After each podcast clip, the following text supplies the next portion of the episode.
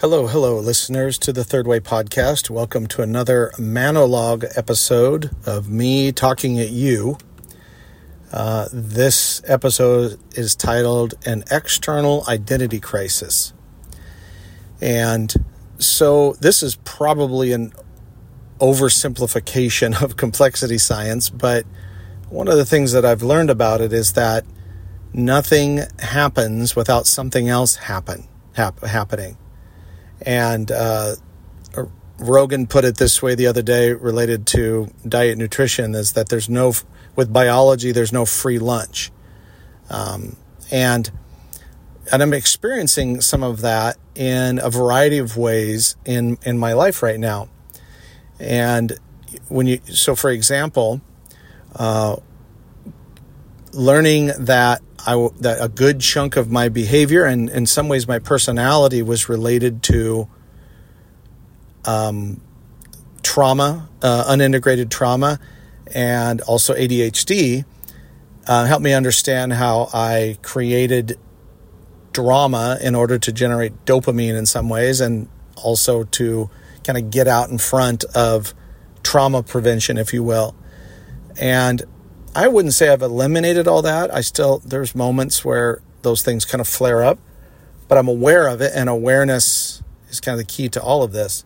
However, there is a downside to this, is that I have, without coping mechanisms for unhealthy, maybe regulatory mechanisms for ADHD, I have found my executive function, my productivity was terrible. So I decided to try Adderall, and that has helped, yet here is the no free lunch. Adderall has a crash, number one, and number two, it actually affects my short-term memory, where when I'm not on Adderall, I have no executive function, but I can remember everything. So I've been thinking a lot about that cause and effect, if you will. And thus the name of this episode. And one of those, what I'm experiencing is that I no longer have an identity crisis. One of the things that a traumatic childhood and growing up in a very closed society / cult of a religious cult, what it does is it sort of robs you of who you are. You don't know who you are.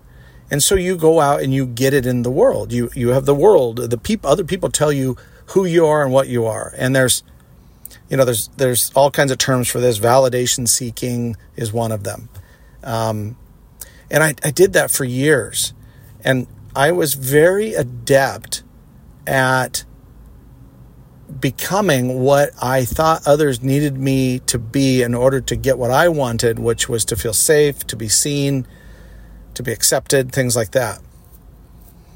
Well, when you do the work of consciousness, which I've done, quite diligently over the last decade, there is this concept of an ego death, which I think is actually many deaths. But one of the things that happens is that the hologram that you put out into the world kind of goes away. And you're just being you, and in that process of just being myself is this strange, almost like absence of information. So I would say in my soul, I know who I am. I know my worth. I know my talents. I know my mission. I know my heart. I know who I am. And externally, because the hologram is pretty much gone, externally, I don't know how others see me. I used to know how others saw me, even if it maybe was a little bit of a delusion, because I had manufactured what they saw. I had manufactured this persona, this like I call it a hologram. I did that. And therefore, I knew what they saw, and there was some comfort in that, even if it wasn't fully me. And there's something, I just call it emotional nudity. And emotional nudity is who you are when what you're wearing for image sake is stripped away. And what I didn't know would happen, however, is this sort of sense of no ping back, like where I used to put out into the world like a ping, and I would wait to see how others would respond, and I would adjust accordingly. And I don't do that anymore. Or maybe I shouldn't I'll put it this way. I don't need that anymore. Yet there's still a tendency in me, especially when I'm tired or I'm under a lot of stress, or I got just something where I don't feel like I'm on my game. I'm doing the ping back. And so this takes it even further with consciousness and not having a hologram that goes out into the world, is that I'm realizing that I need to change how I observe other people, how I receive other people, because I haven't upgraded that part entirely of me. For example, again, common with trauma survivors and neurodivergent people, I read facial expressions, or I'll read into the tone of a text. And the reason I do that is because I needed to know that. I needed to guess what was happening because I was trying to, so I could adjust the hologram. Now that I don't have a hologram and I'm just being me, I still find that tendency to misread, over-index facial expressions, tone, projection of, something in writing. And I realized that it kind of produces a lot of unnecessary suffering, actually.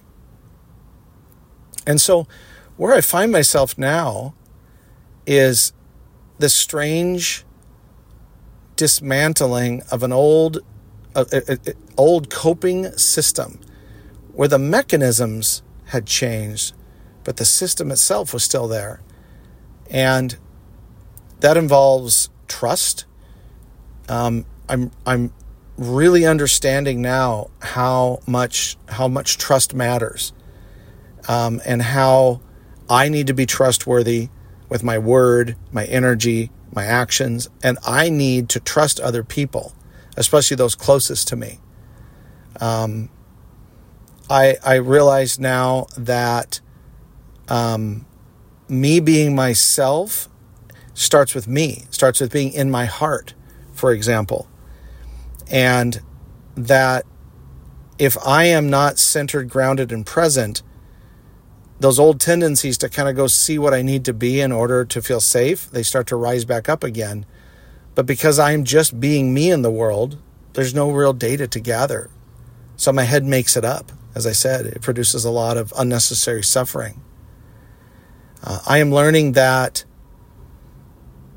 there's a trade-off. Because we are, souls having human experiences, and we split the divide between kind of the mystical world and the material world.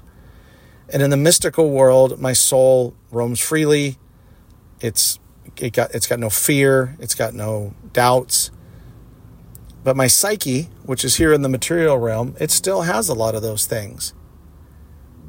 And so what I want to learn how to do within this sort of external identity crisis of not really knowing how other people see me is to be okay with that. It forces me to trust my own soul, that I'm okay, I am whole, I am enough, I'm worthy.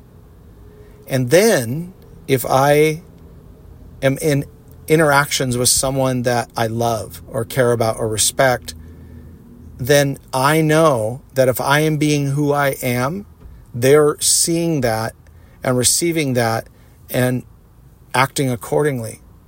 And that there is no longer a need of a projection, an illusion, a hologram, especially with those that love me and see me. So there's really nothing to fix here other than just an awareness that I still care in some ways about how people see me or that they see me. I think that it also means that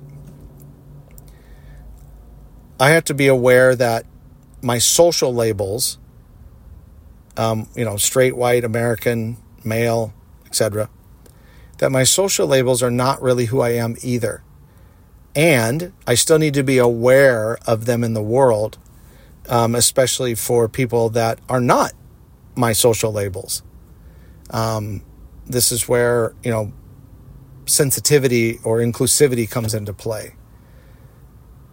So I don't know if any of you that listen to this podcast have a similar feeling, especially if you've done a lot of consciousness work. If you've had a similar sense of an external identity crisis.